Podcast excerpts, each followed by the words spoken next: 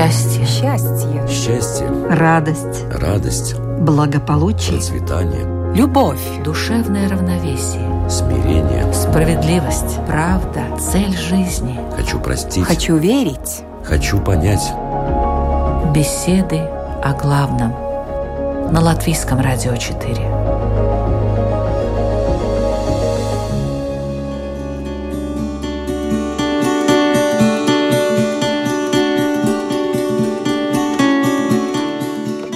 Здравствуйте, уважаемые радиослушатели! В эфире программа «Беседы о главном». «И будет вам по вере вашей» – известное выражение. Кстати, его часто используют не по назначению, иногда с иронией, не особо доверяя смыслу сказанного. Но странное дело, существует множество фактов, которые доказывают правильность этих слов.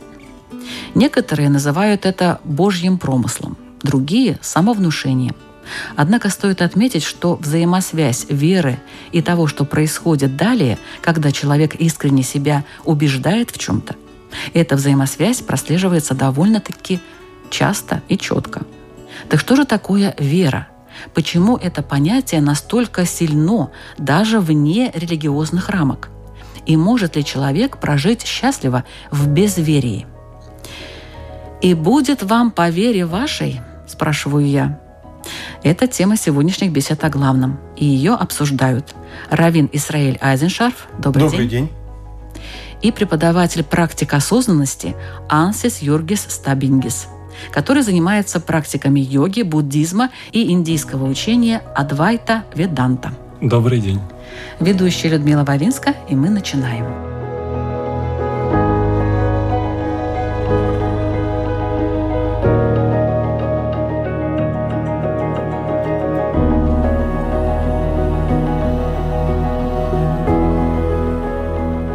Понятие веры. Чем вера отличается от знания? Ну, кажется, понятно, чем отличается. Знание это мы знаем, вера это мы верим. И тем не менее, почему религии основаны на вере, а не на знании?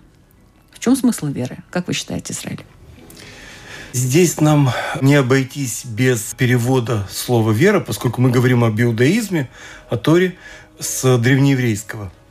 Вера на древнееврейском называется «эмуна» и означает «силу» и в прямом смысле физическую силу, и силу духа. Но надо уточнить, что еврейская религия не основывается на понятии веры при этом. То есть вера может усиливать, отсутствие ее может ослаблять, но еврейская религия основывается на понятии знания. Знать можно только то, что есть на самом деле или было, то, что проверяемо, и таким образом аудит, проверка, ревизия своих взглядов, своих концепций, своих представлений только приветствуется. Более того, приветствуется само сомнение, которое ведет к честной перепроверке. И поэтому в иудаизме, на мой взгляд, есть гигантское преимущество перед э, другими авраамическими конфессиями, я имею в виду христианство и ислам, потому что мы, уважая интеллект – того, к кому мы обращаемся, мы обращаемся к тому, что проверяемо. Мы не боимся проверки. Это гигантское преимущество. И таким образом при отсутствии веры не надо спасать верующего, а надо помочь знающему. И таким образом верить можно хоть в Деда Мороза со Снегурочкой дети верят, но знать можно только то, что на самом деле происходило или происходит. А что вы скажете, уважаемый Ансес? Я, в принципе, очень-очень согласен. Как я лично разделяю эти вопросы веры и знания. Знание, вот если чуть продолжить и углубить, то можно знать только то, что у меня есть в моем опыте. То есть только то, что у меня есть в моем опыте, я могу говорить, я это знаю. Все остальное, чего нет в моем опыте, я в это верю. Например, вот ты оставил на улице машину, есть ли она сейчас там? Вот у меня верю, личного опыта верю, да. нет, что верю, она что там, там сейчас она есть. есть да. У меня есть опыт того, что я думаю, что она там есть, но это может не соответствовать реальности. У меня есть опыт воспоминаний, как я ее там оставил, но это опыт воспоминаний, а не знание, что оно там сейчас есть. И в этом смысле вот мы точно можем знать только то, что у нас есть в личном непосредственном опыте именно сейчас. И чуть, если можно не согласиться, то, что было, как я могу знать то, что было? У меня только воспоминания о том, что было. А эти воспоминания иногда не совсем справедливые. А если это еще воспоминания других людей, оказывается, То- не то- ваших? Да, у меня есть опыт, что кто-то что-то рассказал. Но я говорю, да, это так было. Но у меня нет опыта того, что так было. У меня есть просто опыт, что кто-то что-то рассказал. Я, к сожалению, очень мало знаю об иудаизме, но мне очень нравится и параллель вот то, что коллега говорит, что Далай-Лама, наверное, один из наиболее известных буддистов, и он когда-то говорил так, что вот если наука докажет, что буддизм ошибается, то буддизм э, будет это воспринимать и исправиться. То есть докажите, что мы не правы. И это не вопрос о вере, это вопрос о рациональном, о выводах, о дискуссии, о том, что можно, основываясь на том опыте, который у нас есть, сделать выводы о природе реальности. Ну, тогда получается, что вы живете только в настоящем, а Ну, прошлого как бы и не существует, потому Ну, что у вас нет этого существует? опыта. Как? А где оно существует? Вот где? Только в наших воспоминаниях. То есть все, что в прошлом было, это все моменты веры. Да. Мы верим, что якобы так было. Да. Как вы считаете, Израиль? Мне интересна эта точка зрения, особенно с учетом перевода, что Адвайта Веданта – это неразделенное знание. Так вот, с еврейской точки зрения речь идет о критериях знания. Мы не делаем генетический анализ э, на принадлежность э, к своим родителям. Но если мы захотим это сделать, то мы в этом убедимся. Поэтому вопросы знания предполагают не только сиюминутное положение вещей, но и возможное положение вещей. То есть как генетический анализ может подтвердить или, например, опровергнуть нашу принадлежность происхождения от родителей, также и наука археология, наука физика, наука история. И кроме того, есть свидетельства людей. И если мы будем руководствоваться только личным представлением о, то у нас исчезнет юриспруденция как область знания, и мы не сможем восстанавливать социальную справедливость или любую другую в обществе. А если у нас есть критерии, тогда мы говорим, да, на основании, скажем, свидетельств двух людей, которые могут или ошибаться, или обманывать, преступно или по ошибке, но мы выносим свое суждение. Когда у нас свидетельств много и есть материальные свидетельства, которые также подтверждаются, в таком случае наше знание проверяемо, и мы накапливаем не только интеллектуальный, фактологический опыт, но и опыт духовный. И преемственность духовного опыта позволяет нам создать объемную, рельефную, многомерную картину мира и внешнего, и внутреннего.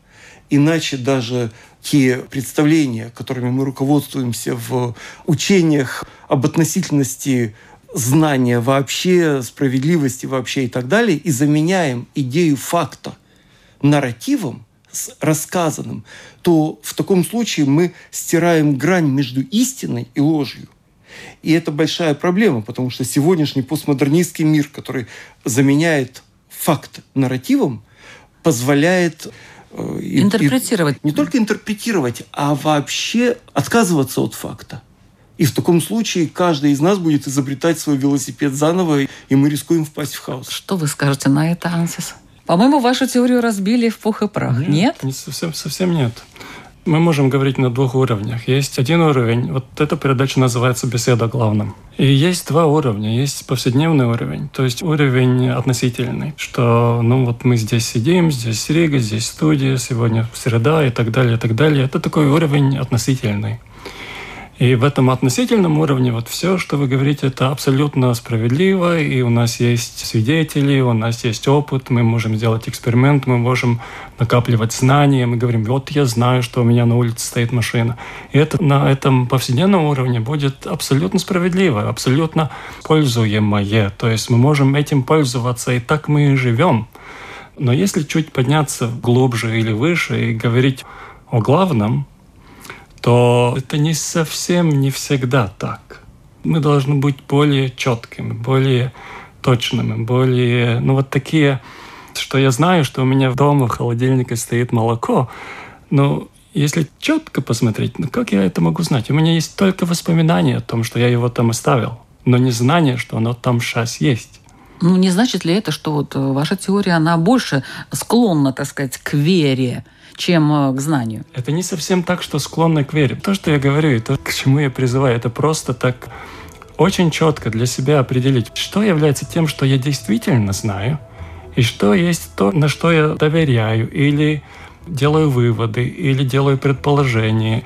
Но вот какие-то такие вещи, которые не совсем то, что есть точное знание непосредственного опыта.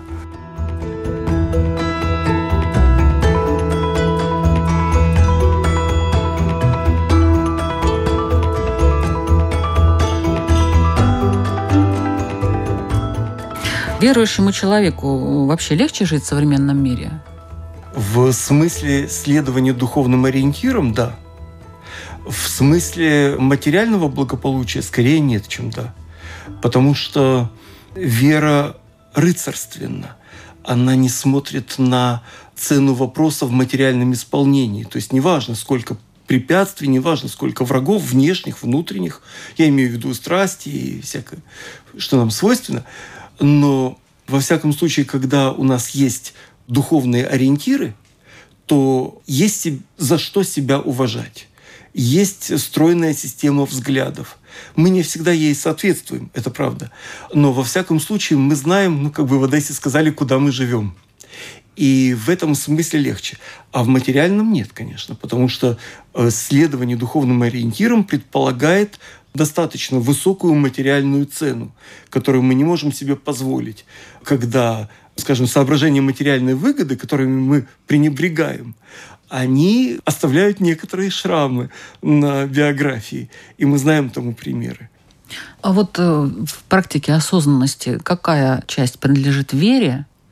Про знания мы уже поняли, mm-hmm. а вера там есть? Да, опять коллега пользовался таким словом, как нарратив. То есть это... Я не пользуюсь этим словом, я на латышском говорю «стас», на, на русском это был бы рассказ, рассказ о реальности. То есть это то же самое нарратив. И практика осознанности очень много внимания уделяется тому, что что является тем, что я действительно знаю, а что является тем, что я рассказываю себе о реальности. Вот, например, кто-то на меня косо посмотрел. Вот это я знаю, потому что я это видел. Но я начинаю на этой основе строить рассказ, что он, наверное, что-то подразумевает, он, наверное, что-то размышляет, он, наверное, строит какие-то планы. И практика осознанности, а действительно ли это? А действительно ли это так? Откуда я это знаю?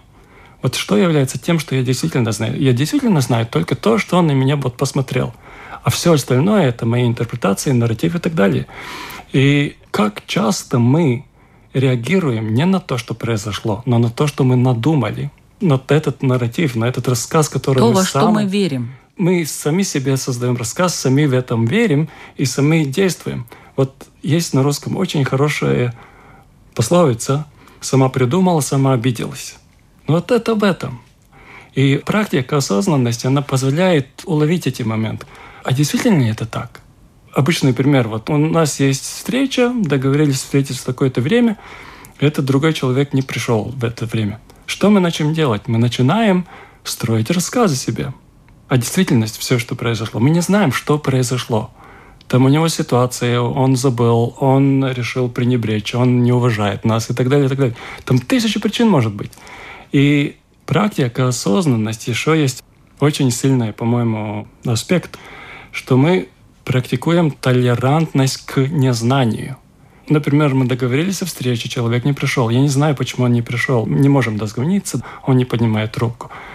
И вот я не знаю, что с ним. И я улавливаю себя в этот момент перед создаванием рассказа и просто остаюсь в этом незнании. Ну, хорошо ли это? Может быть, лучше верить, что тот человек по независящим от него причинам не пришел. Да, и вот этот ответ на предыдущий вопрос. Место веры в повседневном опыте, в повседневной жизни. То есть вы категорически против веры? Нет, нет, нет, нет, нет. Почему? Абсолютно нет. Я просто приглашаю знать и для себя очень строго выяснить, когда я действительно знаю, когда я верю в что-то.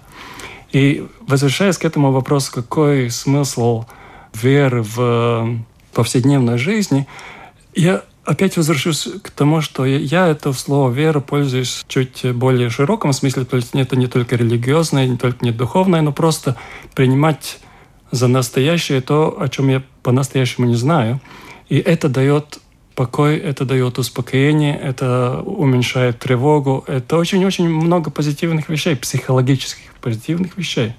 Например, если я иду к доктору, и я не знаю, что будет, но я начинаю верить в то, что доктор мне поможет, и что он знает, как справиться с этой моей болезнью и так далее, вот это моя вера уже успокаивает, уже облегчает мое состояние. В таком психологическом смысле есть очень абсолютно большое и важное значение. А если я не верю? Тогда я сам себе делаю хуже. Каким образом? Там есть очень много механизмов психологических, психосоматических, что, что я не верю, то А я... вот с- представьте, я поверила, а он мне сделал плохо. Да. ну, Это как тогда? Все? Разочаровалась я в да, вере. Нет, нет, нет, не совсем. Не совсем так. Там, чтобы разочароваться, там должно быть другое вещь присутствовать. Там должно присутствовать ожидание. Ну вот, я верила в то, что доктор мне поможет, я пришла, доктор мне не помог. Нет, я верю в то, что доктор мне поможет, и я ожидаю в том, что он мне поможет. Да. Это не совсем одно и то же. Так что нужно верить или ожидать? Нужно верить и не Верить, нужно не, но не ожидать. ожидать. Да. Готовиться к худшему, да, как в той То есть готовиться к худшему это опять ожидать. Не ожидать это значит быть открытым к тому, что произойдет.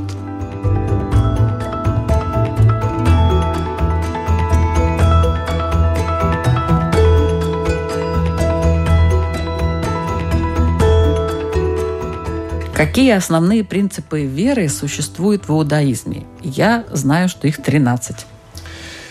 Да, есть э, такая классификация. Это Моисей Египетский, Рамбам, известный врач и философ, и теолог.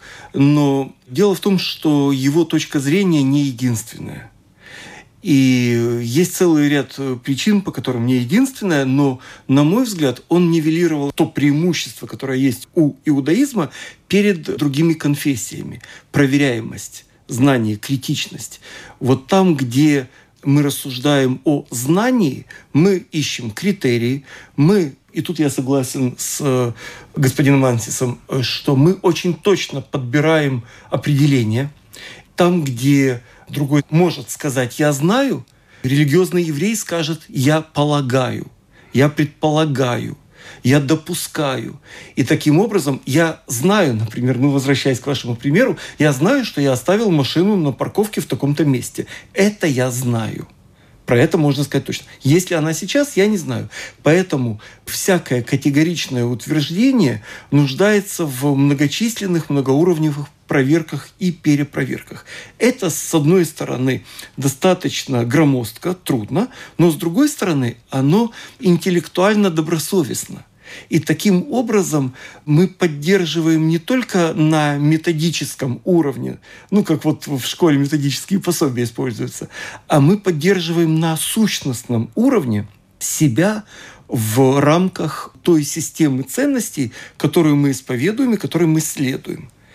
И в этом смысле, если, ну, скажем, человек просыпается, и он, ну, не верит он в того Бога, о котором идет речь, в те источники, о которых идет речь, авторитеты и так далее. В любой другой ситуации либо он будет сам себя спасать, либо попросит еще кого-то о помощи.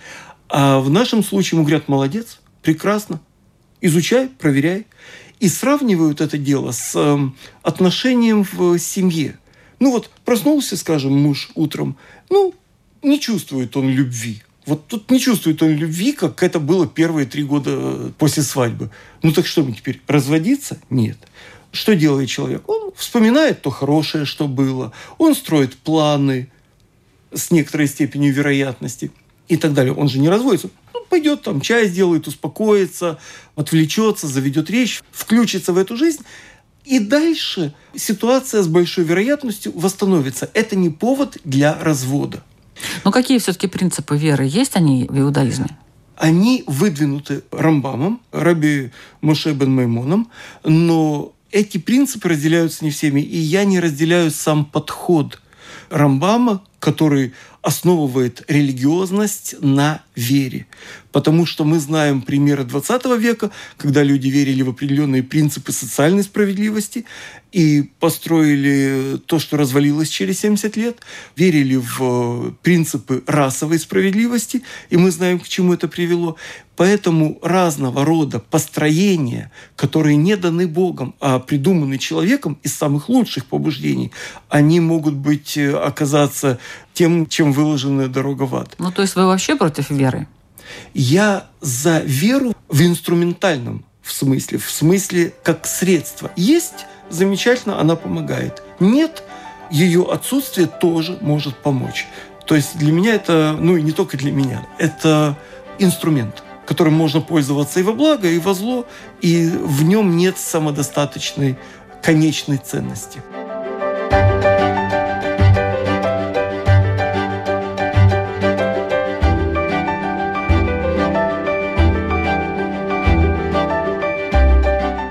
Я напоминаю, что вы слушаете программу «Беседы о главном». Сегодня мы обсуждаем тему «И будет вам по вере вашей» со знаком вопроса. В обсуждении участвуют преподаватель практика осознанности Ансис Юргис Табингис, который занимается практиками йоги, буддизма и индийского учения Адвайта Виданта, и просто равин Исраиль Азишев.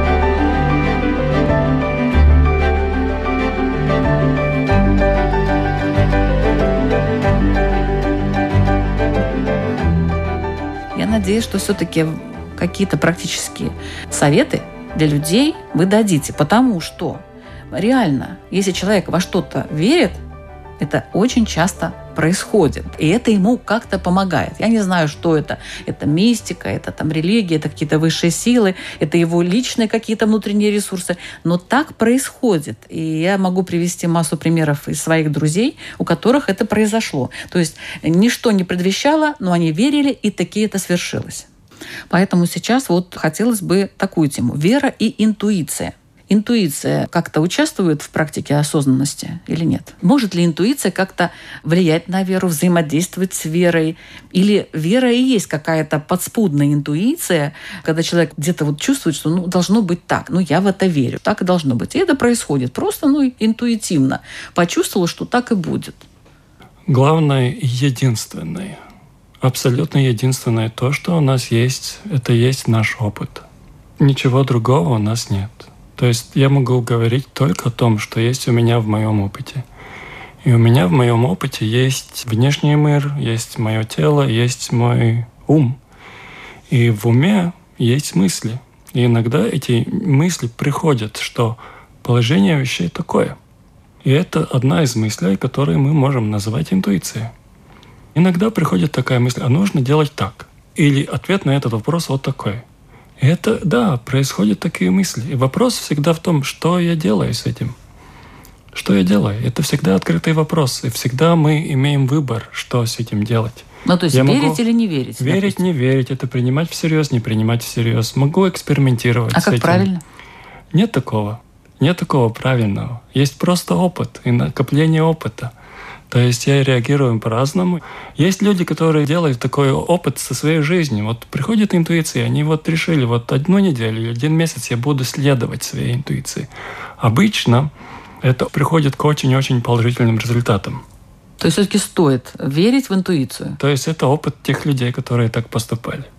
Потому что против этой интуиции работают другие мысли, которые мы называем просто рациональным умом и так далее. Ну как этого не может произойти, это нелогично и так далее, и так далее. И мы отговариваем себя от своих же мыслей. И очень часто после этого мы сожалеем. Но мы поступили так дрожь. Безопасно, да, смело, да. безопасно. Интуиция в еврейском представлении коренится в Боге. И если Бог посылает человеку ощущение или предощущение возможных событий, последствий и так далее, то в таком случае прислушиваться к интуиции очень правильно. Но полагаться на нее сто процентов с еврейской точки зрения все-таки не следует. Только тогда, когда все логические собственные построения уже не работают почему-либо, тогда уже полностью можно положиться на интуицию, других вариантов нет. Но если есть другие варианты, то их тоже следует прокрутить в сознании. Теперь, мы говорили, что вера на иврите означает сила. Вот буквально. А тренировка – это усиление. То есть сила веры с еврейской точки зрения – это результат упражнений духовных, социальных, личных, волевых и так далее. И вот способность мобилизовать свою волю, ум, внимание и так далее, эмоции для достижения определенной цели – это и есть та сила веры, которая возникает из знания, из опыта и размышлений. И в таком случае вера, знание и личность э, человека сливаются самым гармоничным образом, и мы видим достижение результата. Надеюсь, что этот результат будет положительным. Он может быть, не дай бог, и отрицательным. И мы знаем примеры абсолютно отрицательные. Ну, например, Наполеон Бонапарт входил в барак с чумными и выходил оттуда не заразившись. То есть его вера, его харизма, его знания, его воля. Его интуиция. Его интуиция. Его интуиция. Подсказывала, подсказывала, что будет все хорошо. Да, что будет все хорошо.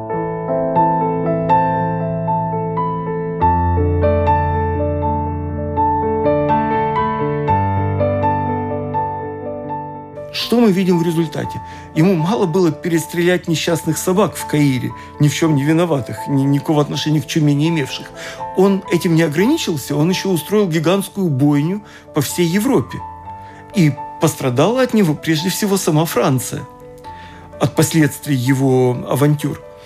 То есть э, мы видим, что и примеры положительные, когда вера, достойные представления и так далее ведут человека к высотам духа и видим, как воля и ее напряжение, злое напряжение злой воли ведет к отрицательным результатам.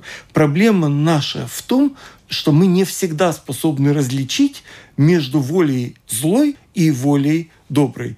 И примеров того, кого запоминает общечеловеческая традиция самых больших злодеев, которые пролили океаны человеческой крови, а им ставят памятники. И вот когда нас перестает завораживать масштаб событий, а мы смотрим на знак событий, событие может быть масштабным, там Нерон сжег Рим по разным представлениям. Но мы восхищаемся не масштабом в таком случае, а мы восхищаемся этикой происходящего.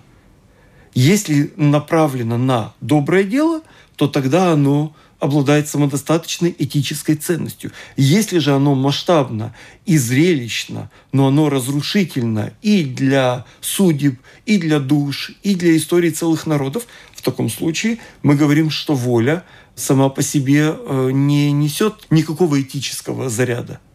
Ну, воля воля, но я имею в виду и та же вера, допустим. И вера. Тот же... Игнатио Лойола, Наполеон. Наполеон. Да, они верили в то, что они несут доброе вечное на всю территорию Европы, например, все да. эти люди. Человек, который подписал 18 тысяч приказов о сожжении заживо, герцог Альба, двоюродный брат короля Испании Филиппа II Габсбурга, он верил полной верой, что он спасает мир.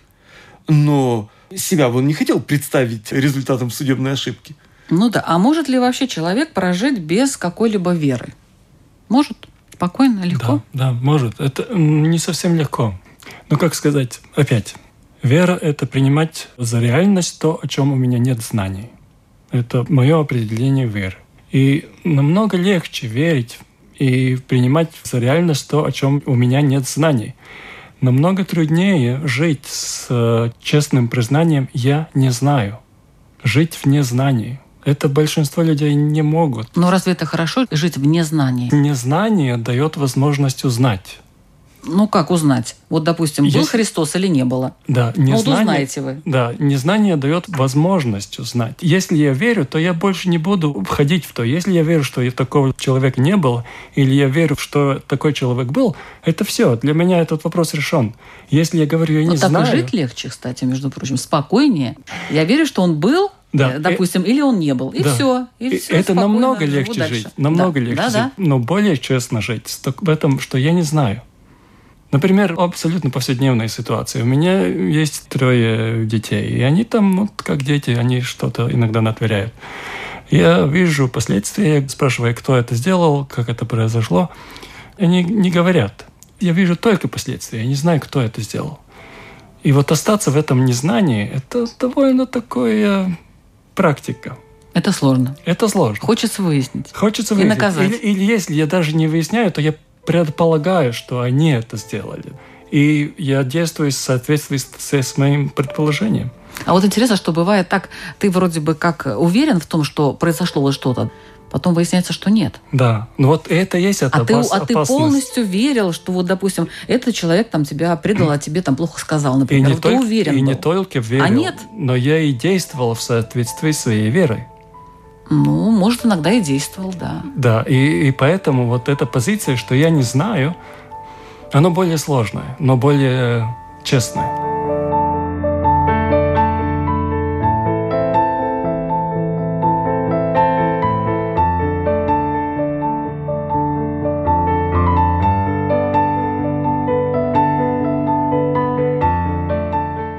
Как быть человеку с критическим мышлением? Я вот с Израилем хочу да, эту тему. Приветствуется. Критическое мышление, разумеется, приветствуется. Но можно вообще все критиковать, все плохо, все вообще, кри- все подвергать сомнению. Это тоже, наверное, не жизнь. Нет. Критиковать это не обязательно ругать. Литературная критика это не обязательно ругать. И любая критика. Критика это исследование с недоверием.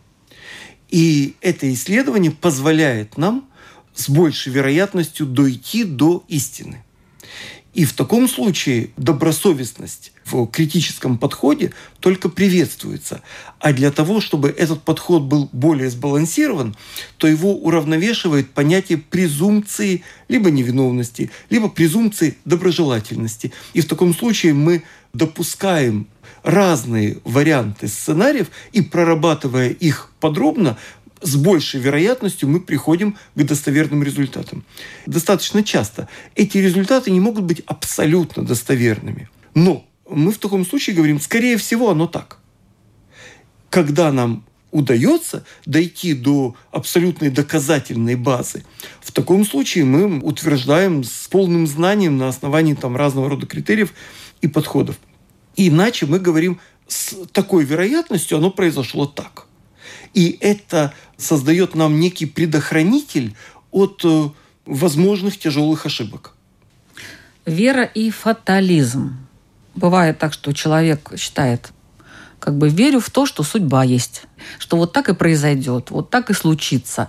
Да, он не критично относится, ну вообще никак не относится. Вот просто ждет, что вот так будет, и все. Вообще вера всегда не критична по определению. Потому что критично было бы вот это критическое мышление, это значит, что я не знаю, но я хочу узнать.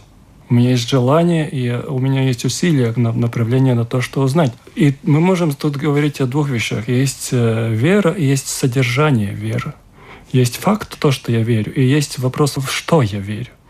Например, просто я верю, и содержание веры – это я верю, что будет плохо. Или я верю, что человеческий род обречен, или что-то такое. Будет или конец верю, света. или будет конец света. И это вот то, что называется фатализмом. Я верю, что у меня в э, судьбе написано, что у меня никогда не будет жены, никогда не будет денег. Я просто верю в это. Это вот есть факт веры, есть содержание веры. Как из этого выбраться, допустим, если это вот негативный такой э, сценарий, то, что вы сейчас сказали, у меня не будет нормальной жизни, у меня не будет денег, я буду бедствовать, Да. я в это верю. Откуда вообще это берется? Этот вопрос как раз и нужно задать. Откуда это берется? Ну да. Откуда это берется? Вот какое основание мне верить в что-то такое? А есть такие люди, которые верят только в плохое. Да, ну вот этот вопрос. Откуда это берется? Как я могу знать, что моя жизнь определена, что мое будущее определено таким образом? Как я могу это знать? И вот этот скептизм или критичность здесь очень-очень уместная вещь. Я думаю, что это происходит скорее от характера человека. Характер человека создает некие предпосылки для суждений. И поэтому один идет на поводу своих страстей, слабостей, неважно там, особенностей своего характера, и исследует им. Это обычный путь. А есть путь больших личных усилий. То есть если мы предполагаем, что Бог – это абсолютная реальность, то в этой абсолютной реальности великое множество сценариев, сюжетов, поворотов и так далее. И тогда мы создаем усилия, как сосуд, как возможность для того, чтобы реализовался тот или иной сценарий. Но это усилие, оно идет вместе с верой в то, что Бог поможет, например. Нет, не обязательно. Нет? Нет. Оно может идти вообще без всякой связи. Делай, что должно, и пусть будет, как будет. А эта установка, она действительно, она рыцарственная. Она в духовном смысле царственная. Потому что в таком случае человек говорит, в какой-то мере моя судьба может зависеть от звезд, от обстоятельств рождения и так далее. Но в моих силах попытаться изменить. Получится, не получится, меня не интересует даже конечный результат. Меня интересует процесс самоутверждения в том достойном, что я считаю важным. И в таком случае человек может преодолеть влияние и звезд, и обстоятельств рождения, и так далее. А может не может, преодолеть. А может не преодолеть. Но он во всяком случае может попытаться подняться над обстоятельствами и стать одним из рычагов собственной судьбы. Получится, не получится, второй вопрос. И даже установка, что если не получится, меня не интересует, но я себя уважаю за саму попытку усилий. Я верю в себя. Я верю в то, что мои усилия достойны.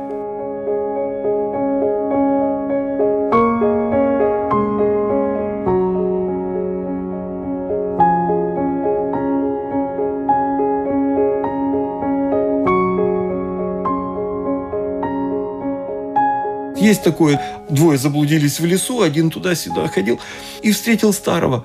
Он говорит, ты туда не ходи, сюда не ходи. Ну, говорит, какой твой опыт? Говорит, а мой опыт отрицательный. Там не получится и там не получится. Ну, говорит, а какой смысл в твоем опыте? Но я попытался. А ты можешь воспользоваться результатами моих попыток. То есть вот это установка активного человека. И с еврейской точки зрения эта активность обладает самодостаточной теологической сакральной ценностью. И считается, что Бог с большей вероятностью помогает тому, кто пытается активно участвовать в обстоятельствах своей судьбы, чем тот, кто опустил весла, руки и плывет по течению. А там может быть и водопад, между прочим. Так, но все-таки я хочу вас вернуть к слову вера, хотя вы от нее все время пытаетесь куда-то идти в рационализм, и спросить, а вот вера в чудо, она должна быть у человека. Знаете как? Человек, допустим, серьезно тяжело заболел. Серьезно тяжело заболел, и врачи ему говорят, извини, ну сколько ты там протянешь, но недолго. Человеку остается верить только в чудо. И что самое интересное, это чудо иногда, конечно, далеко не каждый раз, но оно происходит. Это вообще откуда? Что это за вера такая, которая совершенно не связана ни с опытом, ни с рациональностью, ни с осознанностью, ни со знаниями какими-то. Все в отрицательную сторону. А человек верит. И получается. Вот это что? Это механизм жизни. Так есть. Это вот то, о чем Иисус Христос говорил, по вере вашей будет вам. Дошли вот, мы наконец-то до да. этой фразы. И это очень интересно, что вот эта фраза в будущем, что по вере вашей будет вам, то есть это в будущем. Я бы хотел... Сначала вера, а потом уже да, я бы, бы будет хотел... вам. Да, я бы хотел перевести это предложение в настоящем. По вере нашей есть нам. То есть то, что мы переживаем сейчас, то, какой у нас есть опыт, это соответствует той вере, которая у нас есть. То есть это не такое обещание на будущее, что когда-то в будущем вам будет вот так. Это все время происходит, это подтверждается постоянно. Потому что какой механизм это? Здесь есть возможность его так очень даже физически смотреть. Там духовной составляющей довольно мало. И физически в том смысле, что будущее потенциально, оно еще не определено. И есть множество факторов, которые влияют на то, какой возможный сценарий из э, возможных сценариев будущего сбудется. И один из этих очень больших факторов есть наша вера. Если я верю, что что-то будет, что что-то произойдет каким-то особым способом, то я увеличиваю вероятность того, что действительно так происходит. Но каким образом я, маленький человек, могу повлиять, допустим, на то, что я верю, что вот будет наконец-то дождь? Извините, как? Ну вот есть этот еврейский или крестьянский анекдот, что вот там очень большая засуха, да, и там все люди, все христиане там говорят, вот давай раввин или давай там наш священник, пожалуйста, поговори с Богом, устрой это дело. Он говорит, ну давай приходите в следующую неделю или в субботу или в воскресенье на богослужение, там вот мы поговорим. И они приходят и говорят, не, не будет ничего. Почему? А кто пришел с зонтиком? То есть не верили. Не верили. И по вере вашей будет вам. То есть, если верили бы, взяли бы зонтик.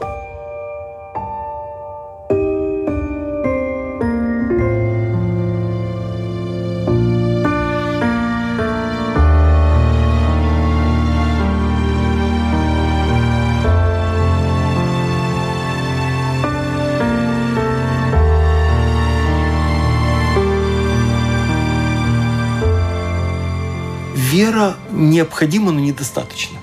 С еврейской точки зрения, вот если использовать математическую терминологию, то это необходимо, но недостаточно. А что еще нужно к вере? К вере Чтобы нужно, далось. к вере нужно, чтобы Бог помог, и убежденность в правоте, и знание, что это правильно. Вот это нужно. И тогда вера обретает ту законченность, к которой призывает любая религия. Но мы на ней не строим. Она сопутствующий инструмент, а не единственный и не цель. В индийской традиции есть э, множество путей, и иногда они называются йогой. То есть йога — это просто один из способов достичь высшего или достичь Бога и так далее. И есть путь э, бхакта, бхакта йога, то есть это путь devotion, любви. И в этом пути вера главный, главный принцип. И через веру, и только веру, можно достичь наивысшего. Я верю в то, что все происходит по Божьей воле. Я верю в то, что Бог бережет меня. Я верю в то, что Он дает мне правильные мысли. Я верю абсолютно. Это есть такой путь. Есть путь гняна или джняна. Это путь знания. Это путь рационального анализа. Адвайта Веданта побольше. Это путь знания. Есть путь карма-йога. То есть это просто работать, служить делать хорошие, правильные дела. Так что есть очень много разных путей. И по любому пути можно достичь, но нужно следовать ему. И можно и комбинировать, здесь нет проблем. А Двайт Ведант это более рационально, и поэтому мне нравится, как бывшему физику и так далее. Но этот путь бхакты, то есть это предание Богу, это любви к Богу, это очень сладкий путь, очень красивый путь. Потому что любить это очень-очень прекрасно раствориться в любви к Богу, раствориться в любви Бога. И все, и достигается единство с Богом через любовь.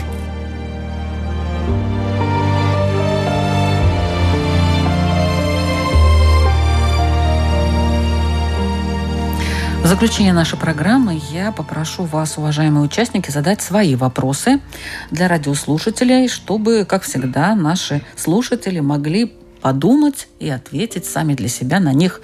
Пожалуйста, начнем с э, Равина Исраэля Айзеншарфа. Я бы предложил спросить себя, к чему моя вера меня приведет. Каждого человека его вера приводит к разному. На чем моя вера основывается? На каких знаниях, на каких стремлениях, на каких особенностях характера?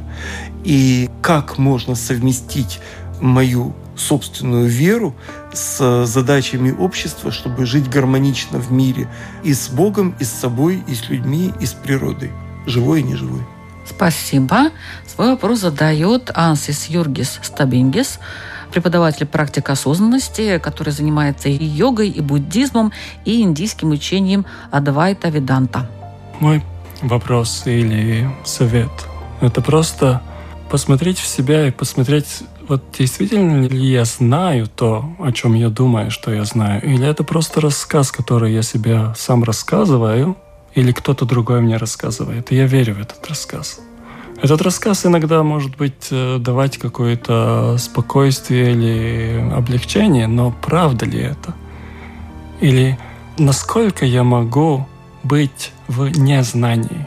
Быть в незнании и сохранять спокойствие. Разрешить себе не знать. Да, спасибо большое. Программа «Беседа о главном». Мы звучим каждую среду на Латвийском радио 4 в 2 часа 10 минут. Каждую среду новый выпуск и новые темы. Сегодня, по-моему, было очень интересно. Ведущая Людмила Вавинска. Всего доброго. Счастье. счастье, счастье, радость, радость, благополучие, процветание, Любовь. Душевное равновесие. смирение. Справедливость. Правда. Цель жизни. Хочу простить, хочу верить, хочу понять. Беседы о главном. На Латвийском радио 4.